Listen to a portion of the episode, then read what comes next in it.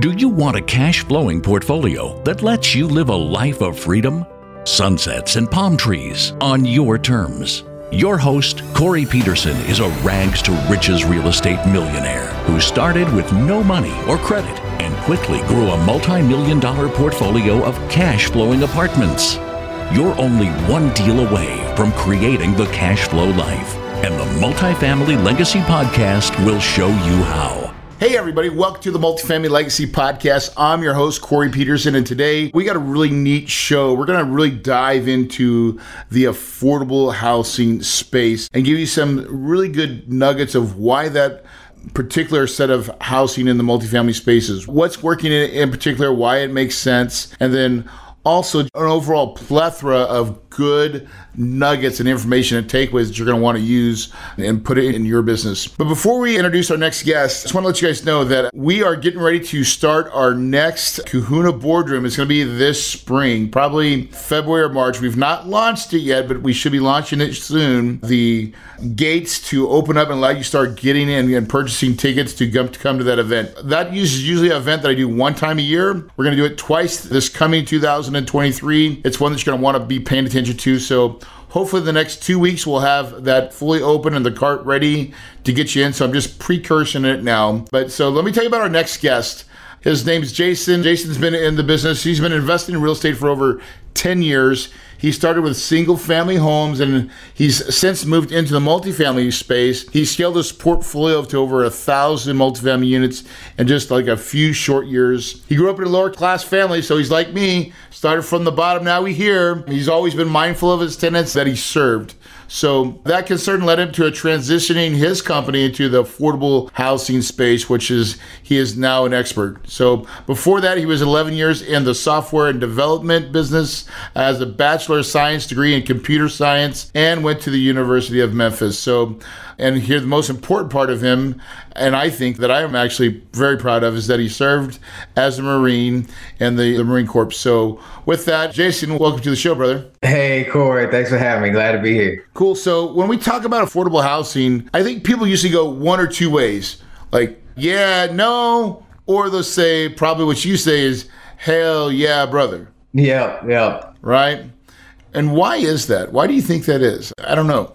But that's the two actions I always get it. It's got a bad stigma or reputation associated with it, right? So a lot of people they think about affordable housing, they immediately think the ghetto, hood is going to be lower down projects, what have you, right? Lower income tenants, people that aren't working, people that don't take good care of properties, and they just get government assistance, right? And so it's not appealing to a lot of people for that reason because they're like, why would I want to have anything to do with that?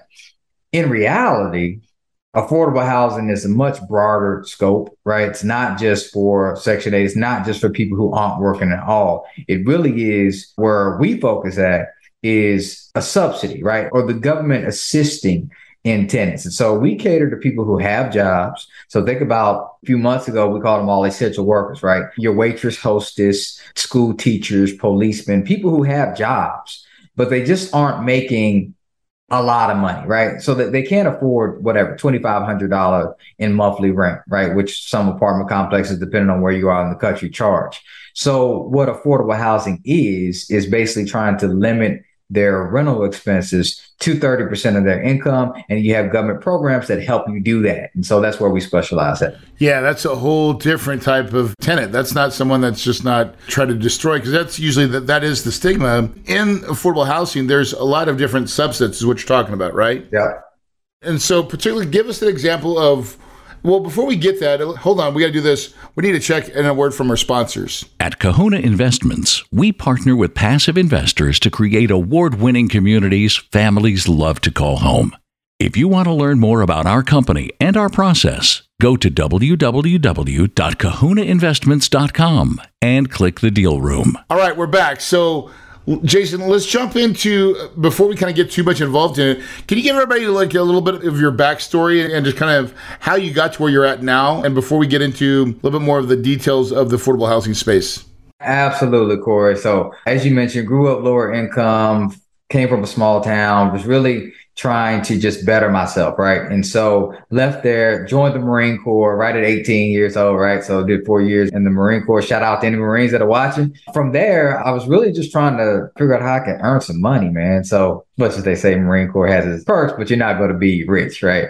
So I left out of the Marine Corps, went and got a degree in computer science, and then started doing software development. So I was government contracting in the Washington, D.C. area. Read that little purple book, Rich Dad Poor Dad. I was like, all right, I'm doing this all wrong. I need to go fix some things, start investing in real estate. So I started in single family, spent years in single family, never had a massive portfolio. It was just like solopreneur, buying a house every now and then when I could. But really what I saw is, well, I took a break.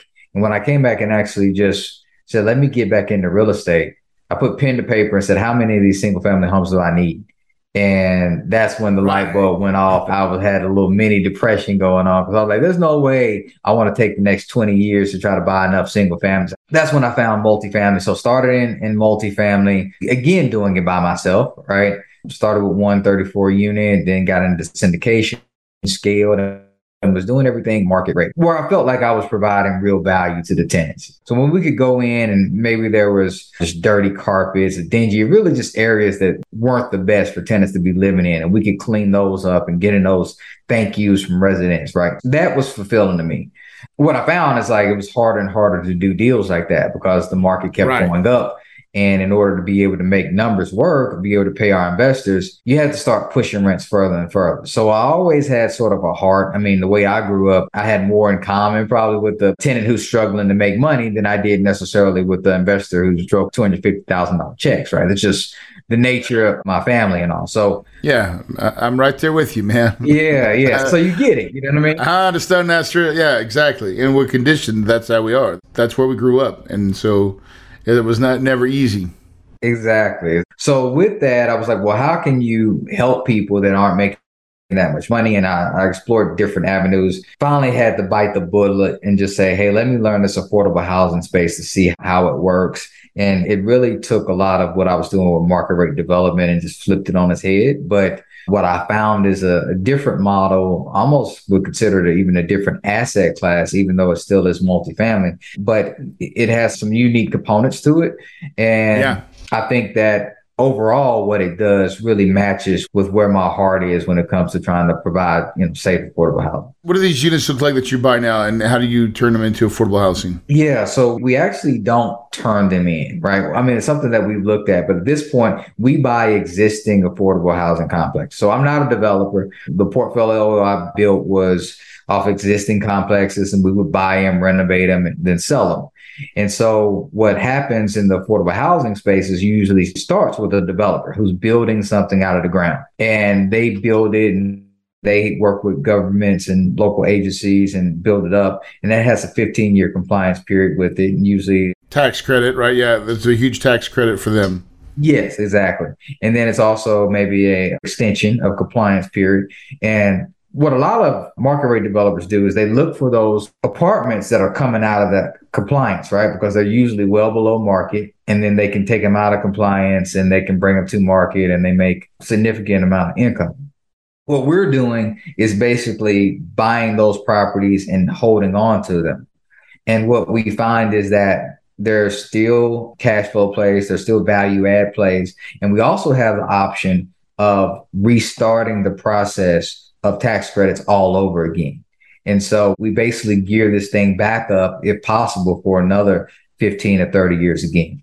Is that because you're going to buy it right at the end and then you're going to, to redo it, or you, is it done with, on the purchase when you buy it? No. So initially, when these properties come out of compliance, the owner it has the free reign to do whatever they choose to. So most of them, right. they'll take it to market and they'll sell it and they get a nice payday right? Because they've owned it for 15 years. And when you get into how it's structured, there's a lot of bank debt and equity partners that are no longer really concerned with the value of the property. So the owner, right, they do pretty well. When they sell it, they're free to do whatever, but the restrictions stay with the property. So what we do is we buy them knowing about the restrictions, but what we're allowed to do is go into that government agency and say, hey, this is a property, but now it's 15 years old or 18 years old, 20 years old, whatever it is. Now we want to go in and revamp it, refresh it, and then renew it for another period of time. Another 15? for Yeah. another 15 or 30 years. Yep. Okay, yeah. So basically taking one that's getting totally off, but then you're saying the value at play to bring it to market rent versus where it's been 15 years ago it was capped at this rate, even though they allow increases every year, it's still not what market is. So it's still way below market. So you're going to say you're trying to buy those right at the tail end, still keep it the same play, but now you're going to say we're going to go renovate these units. Now we've brought it to a higher level of the market, right? Is that what I'm understanding? Right. So there's two approaches that we can take, and we usually try to check both of these. So one is we can go in and try to work with the government agency, renew it, what you were just talking about. Right.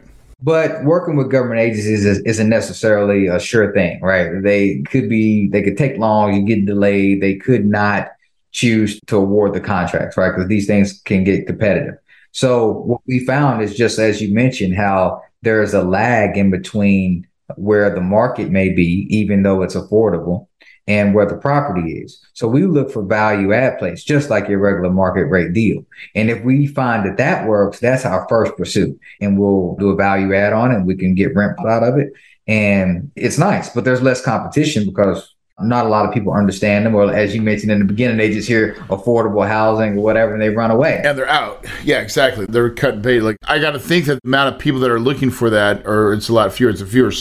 It's a smaller pool with people that are looking for that type of product, right? Right. So instead of 30, But everybody's looking for market rate stuff. So if you switch it, that's great. But if not, you still work with a city. There's a tax credit play of putting it back into the system, yeah. right? Yeah. And that's where it really gets interesting. Cash flow, long term hold play as well is what you're saying. Right. Because you bought it, you're buying it at the tax credit rate now, anyways. Like where it was operating at. It's got to be. It's got to make sense for you to buy it as an investor, right? Right. Yep. Yeah. So a lot of people think like it's not charity at all, right? We're definitely still providing a business and serving investors just as well as the tenants. Right? Yep. So, I mean, that's how it works. So we look for that model, right? If you see we got a value add, and then we will usually hold it. And if we know if we think we're going to get credits, we really just hold on to the property. We don't necessarily do much. But then Right. on for an investor in that, right, the way it will look maybe a year before we get the tax credits, right? So our investors stay in that project for a year, maybe maximum two years, and then we go in and basically do an equity swap. So our investors would leave and then we bring in the tax credit equity and, and you know everyone gets a return based off of that. Okay, right. So that's the piece. That's where everybody's hanging on because during the beginning, there's probably not getting a whole lot of payment out of it. They're just waiting for that function to happen. Right. So what we do is we have a value add play. As mentioned, we're looking for things that have value add potential. A lot of times though, what we see is that because there's such high demand for tax credit deals or income restricted properties, we can get rent pops without having to do a lot. So we try to Right. conserve our capital investment as much as possible. But when we get the government involved, then we're going all out, man. Then it's like, hey, now let's rip out everything that's not going to last 15 years. And so it's a pretty substantial rehab. This is why it works because you couldn't do this on a market rate. In the market rate deal, you probably go put in six, seven grand on these deals, and then you have to turn them. You'd sell them to somebody else, and they'd have to come in and maybe do the same thing in a different area, right? But when you work with the government, their typical investment into these is on the low end is twenty five thousand, but probably forty, more like forty thousand dollars a door. And so you're really taking these products and making them pristine. So that's why I talk about the stigma. Most people think that when you see these properties, oh, it's tax credit deal, so it's going to be run down. No, it actually quite the opposite. They've got It's like the Taj Mahal in there. yeah, right. It's got new latest upgrades. We do exterior amenities, all those. Environmental friendly, right? Yes, everything, right? Yeah, yeah. So it really is a, a good product and it's there for the long term. So that's some of the benefits to it. Yeah. That's super, super interesting. You can tell how much I know about it because I'm like, wait a second, I'm asking lots of questions, right? I don't do it. And I find it fascinating that there's things where I'm like, man, maybe I should learn that. Maybe I should take the time to understand it more, right? We all get in our little lane. We kind of hit that. That's why I love this podcast because there's lots of ways to make money in real estate. And Jason's given us a great example of what something else looks like in that affordable housing space. So, what other things do you really like about it? Because I always hear about like, oh man, dealing with the tenants. The tenants are horrible. What's your experience there? Yeah, I mean, you definitely have to screen your tenants like you do in in any, but I wouldn't say it's necessarily a difference in between C class property and necessarily tax credit property. Yeah. Tenant class is going to be the same. Now, well, and your open was you said there's lots of working people, right? So that's just part of the screening process, right? Right. Part of the screening or the compliance level is that they can't make too much money. So if you're making $150,000 a year, depending on what area you're in, right? That may be affordable if you're in San Francisco or something, right? You make 150 grand, you still need help. But in most areas, right, if you're making that type of money, you're not staying at that property. You need to go stay somewhere else, right? That's what, how the government views it. This is for people if you're making it 50, 60 grand or so, depending on the area, right? That's where you get into the affordable piece of it. Yeah, no, that totally makes sense. And which is like the perfect tenant, right? It's like, hey, someone's got a job, they're trying to do better. It's just hard to afford with what they're making. And for them, that's a win win because I'm sure once they get into your property, the last thing they want to do is vominos, right? Is have to get kicked out. Right. That's one of those things too. It's an- and you're staying at Taj Mahal, bro. Yeah. Like fighting to stay in. Right. And that's the thing. So a lot of the properties, if you make that type of money, there's only a certain amount of properties in your area that are going to have affordability component to it. So if right. you are in a property, but and it's affordable, you may go to another property that's not near as nice, but that's your new rent. You know what I mean? Like that's your new area because other than that, you got to go to a market rate property where the tenant may not qualify or they got to pay. You're not going to have it. Yeah. Yeah. Three, four hundred dollars, right? 50% of their income on rent. So yes, you do have to cater to people who aren't making a lot of money, but screening can allow you to have good tenants that want long term. So oftentimes our properties are full to capacity, right? There's a waiting list on other people to get in. Yes, you do have your bad apples. I don't want to make it seem like it's all rosy, but you have to work. Are you ready for retirement? The majority of Americans are not. Failing Social Security and dated financial planning practices put strains on many retirees' finances. 46% of Americans admit they are not taking steps to prepare for the likelihood they outlive their retirement savings. Luckily, it's not too late. Diversify your portfolio. At Kahuna Investments, we partner with passive investors to create award winning communities families love to call home. To learn more about our company and our process, go to www.kahunainvestments.com and click the deal room. Every property has that. Yeah for what you gain, it's, it's definitely worth the extra headache. Listen, most properties are not even 98, 99% occupied. They're like 93, 94. Right. Right. So that little 3% you have to deal with for some of the idiot tenants that you get in a lot, whatever, who cares? Right. Because you're getting all the cream when you're at 99% occupancy or stay and, and with a waiting list. Like that's the best that you could ask for. Right. And so dealing with a couple of honorary tenants and whatever, like if that's the only price you got to pay, you're like, dude, let me hit the easy button. Mm-hmm. Right? Bam. so let's talk about the money, raising capital for these types of deals. So when you first started, you're like, hey, I was doing it all on my own. And then you said you transitioned to syndication. Yeah. What was that like in having to raise capital for your deals? And how did you do it? Yeah, well, how I did it was very poorly. So getting started, I fell into that mantra of like, hey, you find a deal, the money will come. First deal, I Which is a big myth, right? Yeah, it is. And I mean, I think it's two sided, right? Yeah, the money will come, but the money's not going to come if nobody knows you the money's not going to come if nobody likes you or trusts you. So it can come, but you also need to be doing something to help. You got to do all the work. You got to build that forest, man. And people got to know and see you, like you, trust you. Yeah. So on my first deal, I did not have an investor database. I didn't have any marketing. I purchased a deal. I didn't even start talking about the deal until after it was under contract. And even after under contract, I didn't start talking about it until after I finished like 30 days of due diligence. And then I was like, okay, got the due diligence done. Now let me start raising money and it didn't go too well. a little late to the party. Yeah, yeah. a little late to the party, huh? Yeah, I quickly got under the gun. Well, just to tell you completely, like I had one investor who came out and it was like, "Hey, I'm gonna put two hundred fifty thousand into it," and I only needed about five hundred grand for this. So I'm thinking, okay, this is gonna be a cakewalk. And then I got some few other investors, and so I really wasn't worried about it. What happened to me though is once we got closer to closing, that 250 went down to 100 grand and that left me a gap. Yep. And then eventually that hundred grand went down to zero. And so that left me a super gap.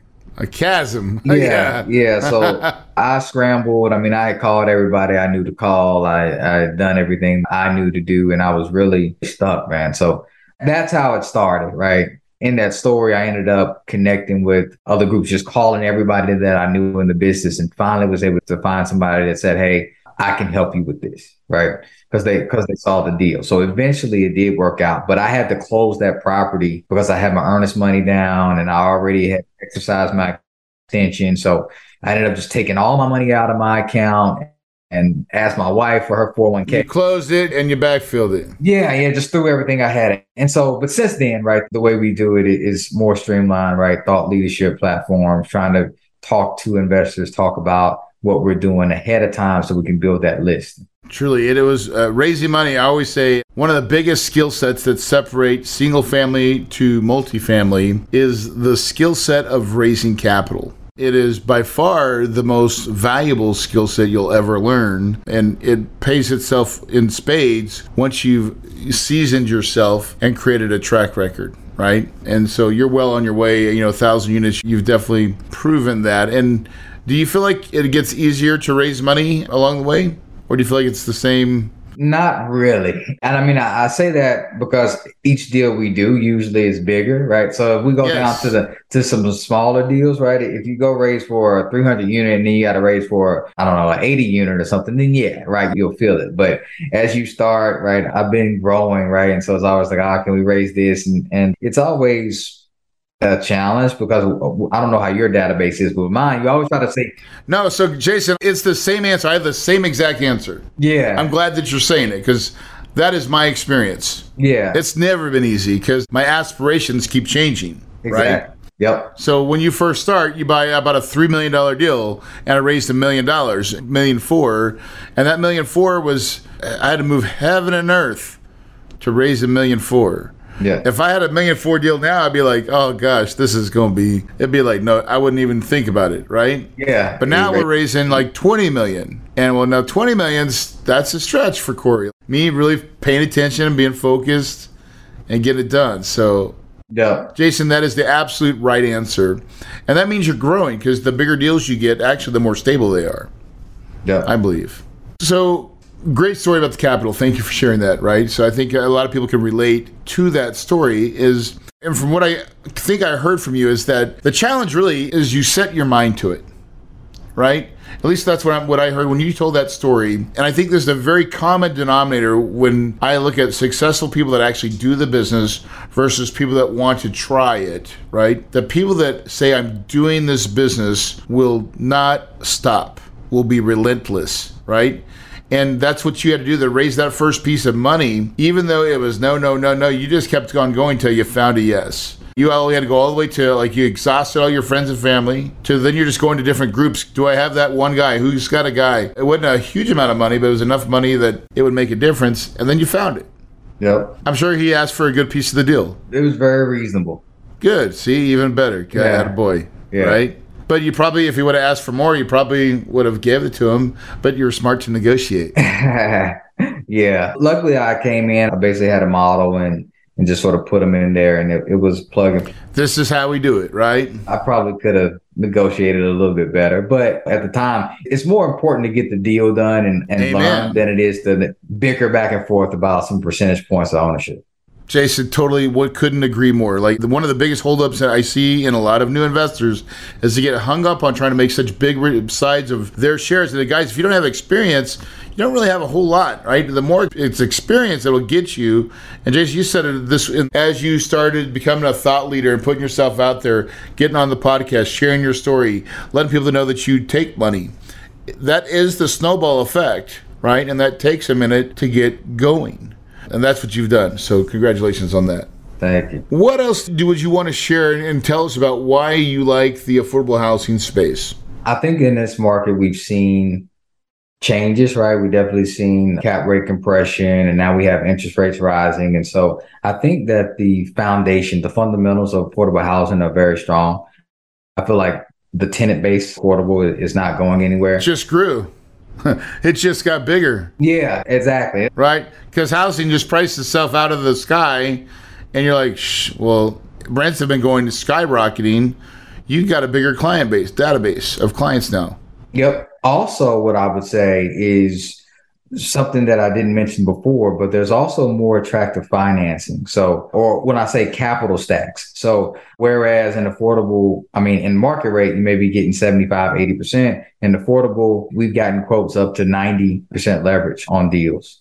Also, what you find is other government sponsored agencies, CDBG banks, home loans, nonprofits that you can layer up so you be able to find another company that may help in that capital stack. So you get some mezzanine debt. And what happens is you're able to juice those returns even more for your investors because you've got other layers there. Because they want the tax credit piece of it, is that what they want out of it? What's in it for them too? Or is it just layering your debt because there's more lenders available? The government has realized that affordable housing is a crisis. And so they allocate funds. And then you also have nonprofits, as I mentioned, and other government agencies that are just trying to administer funds. So some of them come in okay. the form of grants. Some of them come in the form of. So they got money to spend. They need to put it in place, and it needs to be for a specific item that makes sense and checks their box. Exactly. So knowing that you're able to basically support a deal. And so in this market, right, God forbid there's something that goes wrong with your deal. But in an affordable deal, if something did go wrong, you've got another layer there than just the bank, right? You can go to somebody else and say, Hey, can you help us out here? Can we get some low interest rate? And and I feel like the government is really working with us to try to help solve this problem. Right. You're solving a need truly identified and they're putting dollars and funding too. So listen, our government government is a huge spender. A lot of our GDP is the government. So if you can be on the receiving side of that, sometimes that sounds like a pretty damn good win because it's pretty much guaranteed when it shows up, right? Yeah. Yeah. You've not talked about that part, but talk about the payment history. Is it pretty good? Yeah. So when you have some properties that are all Section 8, like that's what you call a HAP contract, they dedicate the whole property to be Section 8. And then you have people that have vouchers, but those tenants that come in that, that maybe they're getting a portion of their rent paid by the government is consistent, yeah. right? In single family, I had a Section 8 renter. She was the best tenant I ever had, right? She just always on time, always paid on the first, never late, nine years, right? Yeah. And the government pays on time all the time as well. Yep. They're pretty right. So yeah, they're pretty consistent as well. Now, last part of last thought of that I have on that piece of Section Eight, or I want to call it Section Eight, but well, VASH program. Have you ever used any of the VASH program? Veterans. I know you said you're Marine. There's a subsection in Section Eight that's for dedicated for VASH or military vets that maybe have disabilities or things like that that you can have again. Do you do any of that? No, we haven't gotten into any of that. It's one of those niche of a niche, right? And so I've heard of the programs and how they work. We had one property way back when. This is almost ten years ago. That that's what we did was we created a VASH program. Okay, it's really cool because we had a bunch of veterans on property, and so we had some camaraderie. Right, they had caseworkers that would come and help them, and then I had guaranteed money from the government. Nice. Supporting your military is like the trifecta, man. Yeah. Everything's winning, right? Yeah. No, that's like a great win to be able to do that. And again, you're doing something that's necessary, right? You're, you're providing yeah. service for people that need it. Felt really good, right? I always love it when you can feel really good about when you're doing these properties, yeah, we got to make a profit. That's our job. But there's lots of ways to do it to help other people as well. And I think that's what you're trying to talk about, Jason, is helping the fellow man out there. The one, you know, I always say there's a picture I remember looking at a long time ago. If I could find this picture, I would buy it. But it was a picture of Jesus, and he was on the water, right? And he was reaching down and he's grabbing a guy that's drowning. You see his hand just barely coming up, and Jesus is pulling him out. But his other hand, of the guy that was drowning is way down and he's reaching out and pulling up somebody that's a little bit farther down than he is, right? And it just goes on and on and on and on. You see this endless chain of someone that's got one hand up trying to get up to where you're going, and you got another hand trying to bring that other person up with you. In essence, I think that's what we do in the multifamily space, especially in the affordable housing, probably more so than ever, of helping our fellow man and bringing up and making change. So thanks for all you do. I think that's a big piece. So, with that said, do you have any books or anything that you've been reading lately that's really moved the needle for you? Yeah, number one book I recommend right now is The Science of Getting Rich. I really like that Wallace D. Wattles. I, think he just from what I've learned, right, there's a bunch of teachings on, on this stuff, metaphysical or whatever, but that book is so concise about how to do it. And if you just want to fast track it and say, just do this, I think it's very impactful. Awesome, awesome. And then what piece of advice would you give for anybody that's listening that's somewhat a little bit newer and is really making moves to get into the industry? What advice would you like to give them? I think you hit on it when you said the people that you see win are the people who are relentless and they don't quit, right? And I think that what I would say for somebody who's new is one, make a decision. That's the number one thing that holds people back is that you do something and you do it for six months and then you say, Oh, I shouldn't have started that in the first place. Now you're no longer a multifamily investor. Now you want to be Airbnb person, right? Or whatever it is. Or maybe you're a stock person or you're playing at Forex markets, whatever. Make that decision first and then commit to it. And then after that, just find the person who's doing it, get as close as you can to them, and you'll learn a lot and accelerate. Fast. Yeah, totally, totally agree, man. Mentors are the key. That's the biggest life hack, man. It really is to everything, yep. right? So, Jason, I really want to thank you for taking the time to come on the podcast. Guys, if you're listening right now, there's so many ways to make money in this business. I'm a true proponent, no matter what you do in life, it starts with one thing, and that's the power of your mind. Your mind is the most powerful thing you possess, and sadly enough, most of us are not using it. You've not engaged it. You're still in park. And damn it, you got to put that thing in drive and you got to go around the block and you got to get used to driving and going fast. And it's like almost racing. Racers, that they learn the curves, they learn how to, how the car handles. That is how your brain works. It wants to go fast. It wants to accomplish. It wants to give you success beyond measure. But before you do that, you have to engage it, guys. You have to put it in gear. You have to believe it, guys. Like I say on every podcast, if you believe it, you can achieve it, and your paradise is possible.